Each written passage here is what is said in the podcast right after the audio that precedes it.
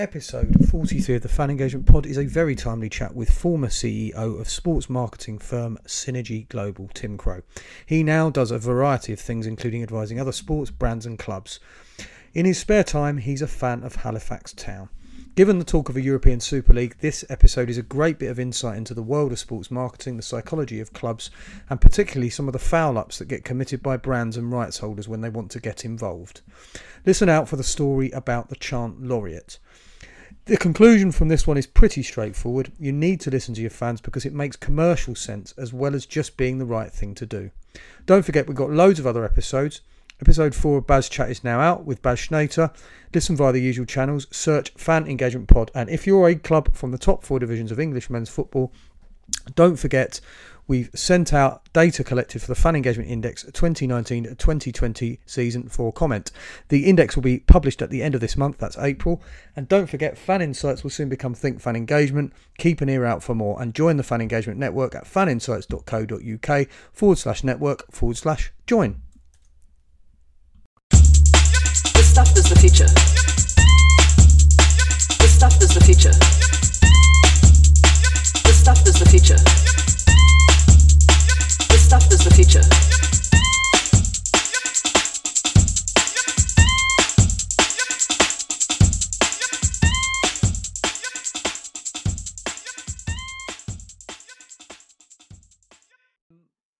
Okay, Tim, we met a few years ago. I've actually got your LinkedIn page up because you've done so much.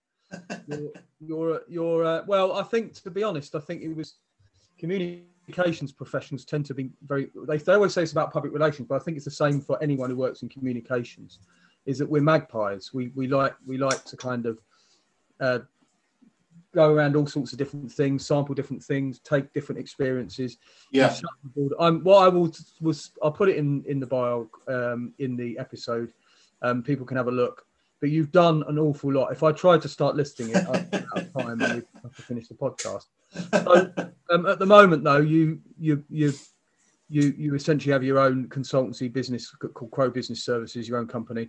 And then you're on the board of a few other, you're a NED at Wilson Cook, non-executive director for those who don't realise, board advisor at Championship Horse Racing, and you're also business manager for Mia Stelberg. Yeah, the world's leading esports psychologist. Yeah, there we go. Now, that's something that people didn't think would exist a few years ago. But that's for sure. I think we were just talking off recording, as it were, and we was, you were talking about how people didn't think telly would really take off when it came to football, and things move on. Nothing stays the same. There is stasis. Is that the right? Yeah, there is no such thing as stasis. It doesn't. Yeah, it is. So loads of things that you do. Speakers for Schools looks fascinating, and all sorts of other stuff. You've been a columnist. The reason that I wanted to talk to you, or we'll have a chat with you, Tim, was sports marketing. Sports marketing is something that fascinates me. Sometimes it slightly annoys me. Some people get appalled because they look at it and think, "What are you doing with that? Why are you choosing to do it that way?" It can be very irritating if you get it wrong. Yeah. I mean, professionally, I've been in sports marketing 30 years now, and I've seen some really, and been involved with some really, really good stuff, and I've seen some really, really bad stuff. And it can be, as you say, you kind of look at someone and you think, well, how did that happen? Who was in that meeting? That's okay. So that's sort of essentially the premise on which I've got you on here. Yeah. And the thing I also like is, and I find this actually with quite a lot of people who work in sort of communications and that kind of areas, you often find that they're the supporter of just a bog standard ordinary club. And sorry to people out there who are Halifax Town fans, but Tim is a Halifax Town fan. Yeah, and, 51 years and counting. 51 years and counting every minute of it. The first game I saw, I was 7 years old. Yeah. And we drew 0-0 with Bradford City. Who would not develop a lifelong passion for a club after seeing that? And I sort of like to think to some extent that that's a really good sort of basis to be advising other people on how to market sport, because you see it right up close. Yeah. You haven't stood, you know, you haven't sat in the comfy. I'm sure you have sat in the comfy seats at a very fancy stadium, but you know, predominantly your experience is stood on a terrace on a wet Tuesday evening, watching your side draw 0-0. Not that that means that you have a right to talk about things, because you can still get it wrong. But I like to think that that sort of helps you to at least understand the genuine experience of fans when they then see how the sport is marketed at them or to them. And do you know what? There's something really interesting about that. So I think the first is that, you know, going back to when I was growing up. So when, you know, we would watch Halifax, but we'd occasionally go and watch Leeds, you know, that great Leeds team, or we'd occasionally go and watch Manchester United, because Halifax is sort of in the middle of, you know, Leeds and Manchester. And the thing that, you know, the experience that you got at Halifax, I know this is going to sound really weird to some people who are younger, but the experience that you got at the Shay and the experience that you got at Elland Road and Old Trafford was not that different. It really was not that different. It was merely scale, right? Yeah.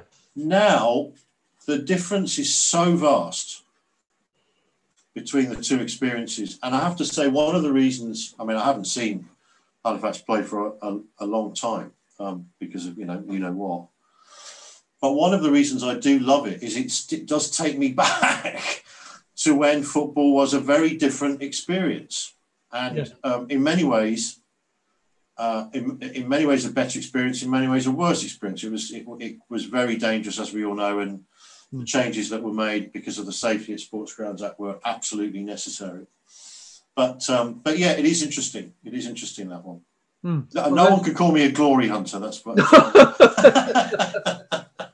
Well, interestingly, just as a small aside, is the first. Now I'm going to get punished if I don't get this right.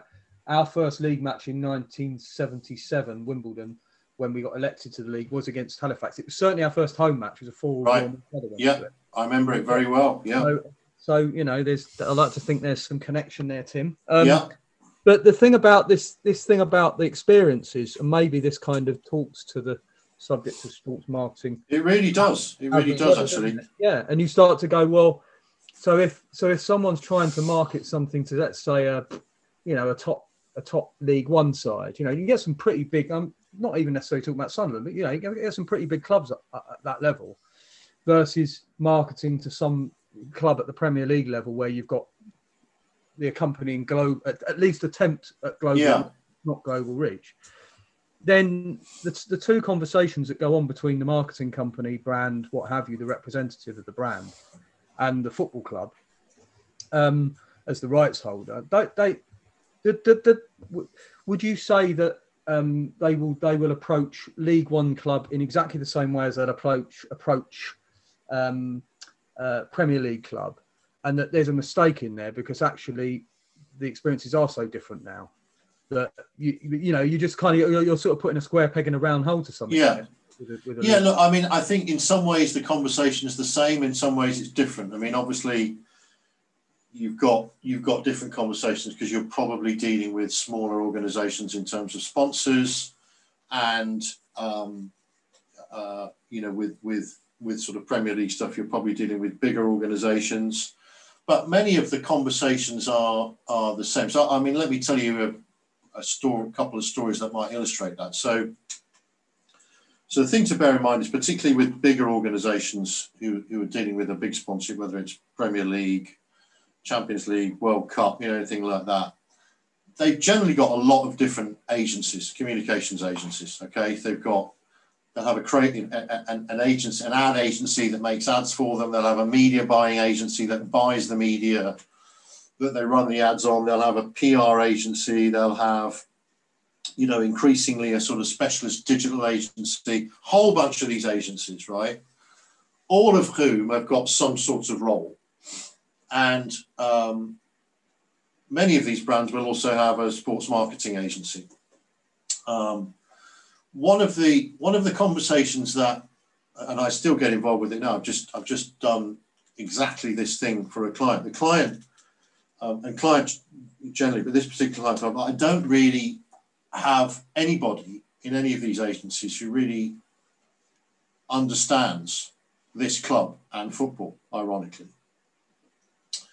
And they knew that this is something I've been doing for a while, so I helped them do it. It's harder with COVID, but I'll take you back to one. I'll tell you one story, one of the first times I did it. So this was Wilkinson Sword and Manchester United back in the, it was 2001, 2002. Wilkinson Sword were getting absolutely beaten up by Gillette in most places all over the world. And they wanted a sponsorship that would kind of talk to men all over the world and hopefully sell razors. But they didn't have a lot of money. So it's a kind of really easy brief. And what we did was, it was very interesting actually. It was one of the first things, like United had just, this is in Peter Kenyon's time, and United had a warehouse full of crap merchandise that no one would ever buy. Peter was very clear. It was alarm clocks, duvet, I mean, rubbish, absolute rubbish. And, you know, and he was very wise. And, well, look, we're a football club. We're not good at this stuff. So as well as having a partner who kind of made their kit, they thought, well, we need someone who knows this stuff and we'll outsource it all to them. And they were the first one. They outsourced everything to Nike. From soup to nuts. And so we got involved in negotiation with Nike, and we basically said, does Manchester United want to get into the razor business? And we ended up launching Manchester United razors in, I think, 25 countries. And it's still, the club still uses the Japan case study as one of its great case studies. We sold 2 million razors in the first 7 days that they went out in Japan, primarily on the back of David Beckham, of course, was huge. But anyway, look, to get to the story, they had a lot of agencies, but they didn't really have anybody in those agencies who knew anything about football. So what I did was, we went up to, and it's wonderful just to think about going to a football match right now, but we went up to Old Trafford and we spent a day behind the scenes at the club talking to various people, finishing off with at about 5 o'clock. I got a fan in and I'll never forget it actually. We talked to all kinds of people, we talked to commercial people at the club, we talked to different partners, all kinds of people. But this guy came in and one of the things I'd said to Wilkinson Sword is what you've got to realize you're dealing with something that is as powerful as a religion. So there's all these people sat around the room, people from ad agencies, PR agencies, all these guys, most of whom have never actually been outside the M25 in some instances. This guy started talking about the club, and he started talking about the fact that his father, who passed, was never able to go back to Old Trafford after the Busby Babes. And this guy started to weep. You know, I was interviewing him and he started to weep, and you could have heard a pin drop, right? And I looked around and I thought, okay, these guys are starting to get it now, because the whole point of it was to get them to understand that this wasn't something normal. This was something extraordinary, and they needed to understand the club and its fans and the psyche. So we did that for the day, and then in the evening, they all went to watch the game. But I said, right, well, you're not seeing in hospitality. I'm taking. It's amazing that I could still. It was kind of fun that I did it, but I still do it now. I said, right, I'm taking your money off you. You're sitting in the ordinary seats. You can have 20 quid, right? I want you, and then we come back afterwards and tell me what you bought, what it was like, what the experience was like, all that kind of thing. And it was quite an intense day, you know, day of sort of listening, and then, you know, an evening, and where they weren't doing what they were normally doing, these people from all these agencies. But afterwards, the work that came out was really, really good. The advertising was really, really good. Everything was, because they've really got a sense of what Manchester United was as a club was like, and what it was like being a fan of Manchester United in this country. We did the same thing in different parts of the world, which was interesting because the relationship was very different, you know, with the club in other parts of the world. And the other thing actually that showed, which is even more interesting now with the way the world's moved on, is Nike knew more about Manchester United's fans than Manchester United did at the time. They'd done a lot of research. You know, it was a big deal there. I think it was the first deal, the guarantee was about 25 million quid a year. And then on top of that, they shared whatever they made with Manchester United. So they'd done a lot of research into Manchester United fans worldwide. And frankly, what Nike did know more about United than United did. That changed. But, you know, so that kind of, you know, I'm still doing that kind of thing now because, you know, there's sort of three sides to the triangle. There's the sponsor, then there's the club, and then there's the fans. Because the club and the fans, a lot of people think the club and the fans are the same. They're not. They're very different. You know, anybody who's a fan knows that. You know, love the club, hate the board used to be. Still is with a lot of people. Yeah. But, you know, those are the three sides of the triangle, and you need to be able to understand those. So to answer your question, there's there are a lot of people involved in that kind of transaction, and when it, you know, and there's getting the deal done, you know, which I get involved in a lot, helping brands with that, you know, so they get the right deal at the right money and they get the right things. And then there's all the stuff that comes after deal, the activation in terms of the advertising and the PR. And that, you know, is an area where fan engagement, to coin a term, the importance of understanding fans is really, really important. Hi, I just want to take a quick moment to tell you about Matchday Digital, the world's first football-first digital magazine platform, bringing together premium paid content from clubs, matchday programmes, popular football magazines, newspapers and high-quality fan-produced fanzines. It's quite the list. Matchday Digital brings football content and supporters together in a single app, which allows clubs and other publishers to deliver their content to a much wider audience than they would through their own print or digital sites and apps, all especially relevant, obviously, during this COVID era. You can download the app on Google Play and Apple Store. Go to matchdaydigital.co.uk for more. And if you're a club, drop the fellas over there a line. They're really friendly, and I'm sure they'd love a chat with you about your needs. Yeah, because that was, I mean, interestingly, I've sort of been having conversations, obviously, through this, but also just more generally, talking with people in the industry, in football itself, I mean, rather than sports marketing. And a couple of people particularly have remarked on people coming, brands or their representatives coming along and asking for either impossible things. There was one story about a club being asked to auction off the goalposts during the season. Right. There was another game in a couple of days. Okay. Like, great idea. Where am I going to get another set of goalposts from? and then someone else sort of said, well, there's just this general frustration that when as a club not in the Premier League and not in the Championship, when we get approached, they just think of me. They think of the club that I'm working at. And this guy's a really stellar, proper. You know, he's very highly rated in the industry. They just approach me as though I'm a London Premier League club, right? Because they just have, you know, sort of one set of language, and I mean, it is sort of. I mean, perhaps part of the problem is that, or part of the cause is that Premier League football, Champions League football is so ubiquitous. You know, it's everywhere. It's plastered everywhere. It's literally on every day at the moment, obviously, because of COVID. Yeah. Sorry, I'm going to try not to use that word too many times in this, but you know, because of that, we are, you know, we're constantly assailed by it almost. And we can't get away from it. And if you're not really bothered by that level of football in terms of watching it, which I'm not personally speaking. I only really care about my own club, if I'm totally frank with you, when it comes to that.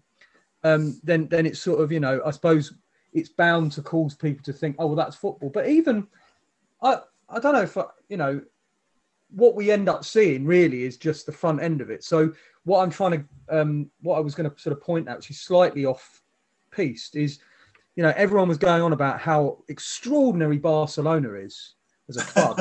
More than a club. Then we find out actually it's been shooting itself with a sawn-off shotgun in the toes, and it's on the verge of bankruptcy. Yeah. And this is the problem that we get with top class sport, isn't it? And football particularly, is we only see what we can really have the time to consume, and unless you dig into it, you never find this stuff out. So yeah. That, I mean, I'm not really asking. Well, that again links big clubs and small clubs, because you know, in football terms, someone like Barcelona is a very, very big deal indeed, right? But as a business, they're very small. You know, if you compare them to genuinely big businesses, they are very small enterprises.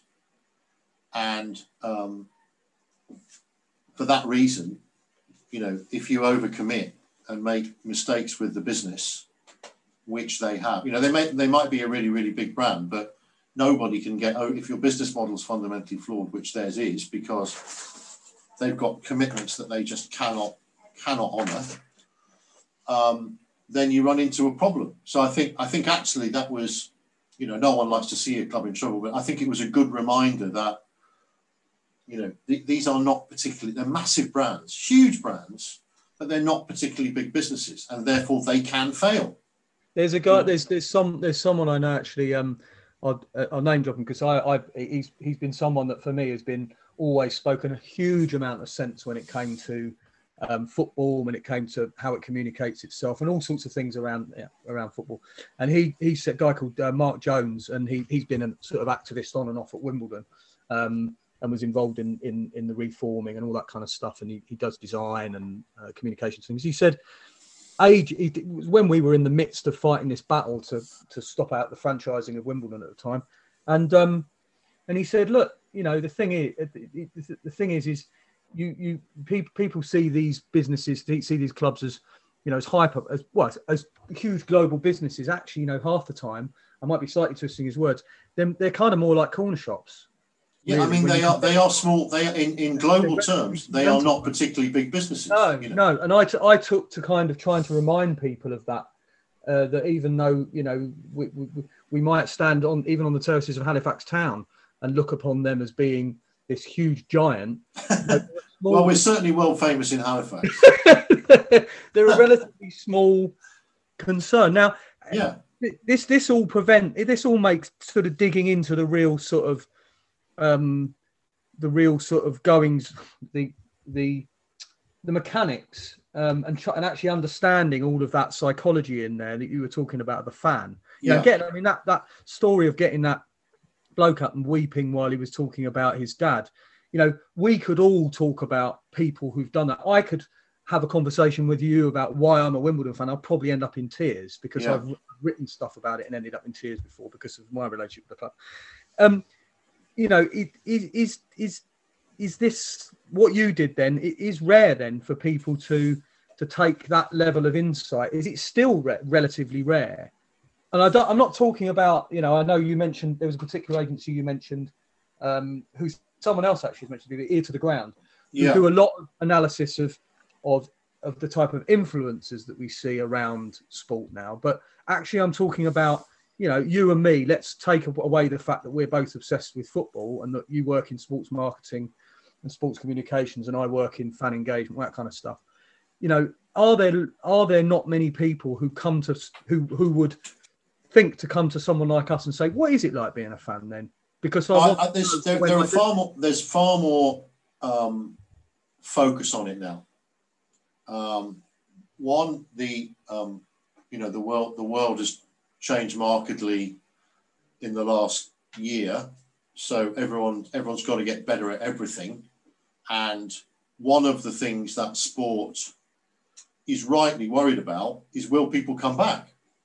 You know, because there's lots of very well proven stuff about behavioral sciences. If people get out of the habit of something, then it's very hard to get them back into the habit of it. And, you know, there are, you know, American sports worried about the decline in TV audiences for the big sports over there. That's visible here as well. Not so much, but it's visible here as well. But, you know, there are, you know, so quite rightly, there are more people thinking about, right, okay, how do we get fans back? But in general, there are a lot more people focusing on trying to understand fans from different points of view. I mean, it's such an overused term now, but there's a lot of focus on data, right? And the idea that fan data, first party fan data, if a club, a league, whatever, can understand as much as possible about its fans using data about their behavior, the idea is that there's a gold mine right there. Now, there's a lot of people trying to sell picks and shovels right now on that. We're going to find out whether that was true over the next 5 years, because there is, you know, there's a lot of art and science in this stuff, and you've got to put the two together. But to answer your question, yeah, there's a lot more people thinking about the psyche of the fan and how you engage with the fan, particularly online now. And that is a good thing. That is a really, really good thing. What it will produce, we will see. But there are a lot more people thinking about it. So here's a sort of slight tangent. Is it always sort of interests me how I think maybe we have an issue with it in England. I don't know about Scotland so much. Perhaps it is Britain. But the idea of taking that point about, look, it's more like a religion, almost an extreme form of religion, really, in many senses. But the idea in football, particularly, that you would end up, so you would actually end up taking direct action against the thing you love the most. You know, so we ended up, you know, boycotting. We ended up, you know, the last game we ever saw of Wimbledon Football Club, turning our backs on the game, you know, and saying, we're not watching, this is out, yeah. We are telling you something by this. I mean, that sort of, do you see that sort of, that level of, it's, you know, activism, it's kind of political activism. It's what it was the branch of, if you like, football and fan engagement I came through, was that area, that part of it. Do you see that in any other? I'm seeing it about one issue at the moment in particular. So yeah. I can't say who it was, but a club who potentially could be involved in the Super League asked me to help them do some research about what fans thought of it. Both fans who were fans of Super League club, potentially Super League clubs, and I'm putting Super League in inverted commas because I think it's anything but a super idea. I think it's a dreadful idea. But they asked me to look at it from the point of view of Super League fans and non-Super League fans. And what was really interesting was the level of antipathy towards the Super League from both Super League club fans and non-Super League club fans. You know, there was one particular. I think it was a Liverpool fan. Liverpool weren't the club, I hasten to add, who asked me to look at this, but Liverpool fans were particularly vociferous about this in their antipathy to the Super League.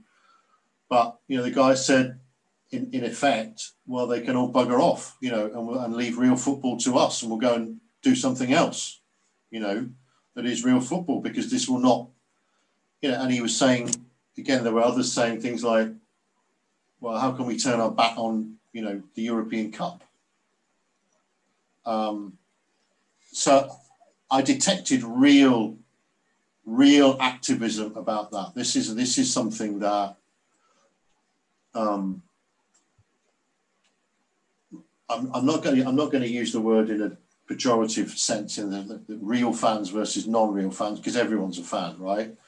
But core fans, people who are deeply passionate about the games, I can see if the Super League thing, and I don't think it will, I think it's just poker. As usual, it's poker between the big clubs and UEFA, but there was a real sense of activism about that. So, for sure, fans can mobilise very quickly about things, and we see it all the time. If something happens that enough fans don't like, then you get a movement. It's whether it's a sustainable movement is the question.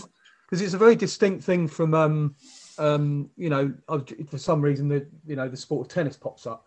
If you said we're going to create an elite, I didn't expect us to get there. Well, if you're sort of thinking, if you say elite tournament involving the best players in the world, everyone goes, brilliant, great idea. That's the bit perhaps where that, the missing insight can sometimes be shown up even more is, because they're dealing with a, export here, badminton, netball, whatever you want, because these sports are not, perhaps that's not fair to say with tennis, but because football's so ubiquitous, you take it for granted. I suppose you just sort of take it for granted that it is also just a sport. A lot of people will look at sport. But the big major difference is it's a deeply conservative. It's also amongst, and I agree with you. I think of fans in concentric circles, and I think of the block in the middle who live close or who go regularly, who make it more attractive for those on the outer circles to want to come or to be fans of them in India. Yeah. And be as loyal, perhaps, but there's still this ingrained, there has to be. Conservatism is something we all demonstrate in various ways, because otherwise we'd want change all the time. We don't. We like things to be as they are sometimes. Yeah. Perhaps people doing sports communications as a general thing. I'm not going to just pick on marketing. They look at football and say, well, the first thing they see it's sport. But but if you don't understand the roots of it, you're not going to be able to get away with. Even though, as you said, the stuff about the Super League, and most people agree, was a lot of it was a lot of poker. It was a lot of attempt to shift the dial on things with UEFA.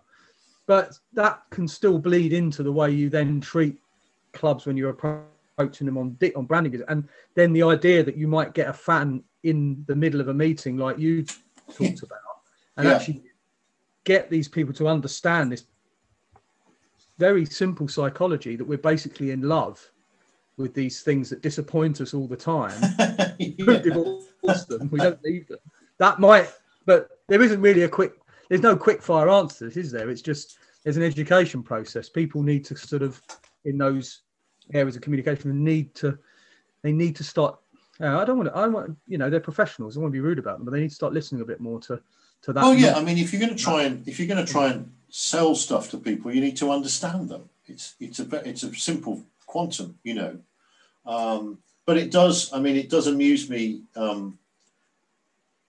to watch it go wrong, and go back to that thing about what the meeting. My favourite of all, actually, going back to all the agencies around the all the agencies around the table, and you do tend to find that. When it goes wrong, more often than not, these days it's either a PR agency or a social media agency. So we had a classic in rugby not very long ago where you had someone thought it was a good idea for British Airways to wish England good luck against Wales in the Six Nations or the whatever. That, on social media, well done everyone, congratulations. But my favourite in football actually was. Do you remember when Barclaycard were sponsors of the Premier League, the Chant Laureate? Do you remember that? I very vaguely remember, yeah. Well, it was... Maybe I still use it as a case study, actually, for clients as kind of, this is what success looks like, this is what failure looks like in this instance. So the insight was actually, could have been quite interesting, but they just went the wrong way with it. So the insight is... Fans come up with their own chants on the terraces, right? How does that happen, right? And actually, I've done a lot of work on that because I've done some work with clients around it, and it basically boils down to, with most clubs, there are a group of people, and generally speaking, it's in pubs, and these things are created there. But it's generally a group of people who do it, and we all know them, and they're one of the things that I love the most about football. They're brilliant. So Barclaycard and their PRAs have decided one again. So the idea turned into, we are going to appoint a Chant Laureate, right? So you know exactly when you hear that. Right? Poet Laureate, you know you're dealing with people, right, who probably aren't hardcore football fans. We're going to appoint someone, and he's going to write chants for each club, right? Oh, that's such a lovely thing to do. Yeah. So, of course, first reaction was, sorry, say that again. Second reaction was, and I think they appointed the guy from West Brom or Birmingham. It was one of the Midlands clubs anyway. It's like, well, sorry, he's going to write chants about us. And they were all crap, and the thing was terrible, right? But what was interesting was it won loads and loads of PR awards, as like best football PR campaign of the year. And I still got it. I printed out. I remember when the BBC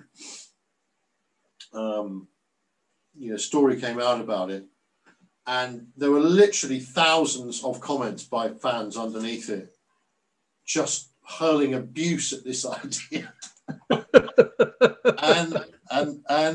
that's kind of, that is for me the ultimate, that's how, because it theoretically that could have been a good idea. Still now could have been. There's something very interesting about that. It goes to the heart of fan culture. But beware, if you get into that territory, you've got to be really understand fan culture, and you've got to come up with something that everyone likes, and that's not easy, right? So that, that for me is always a very interesting case study. And the fact that the industry was so blind about what it actually did was made Barclaycard a laughing stock among fans, and yet the agency was garlanded.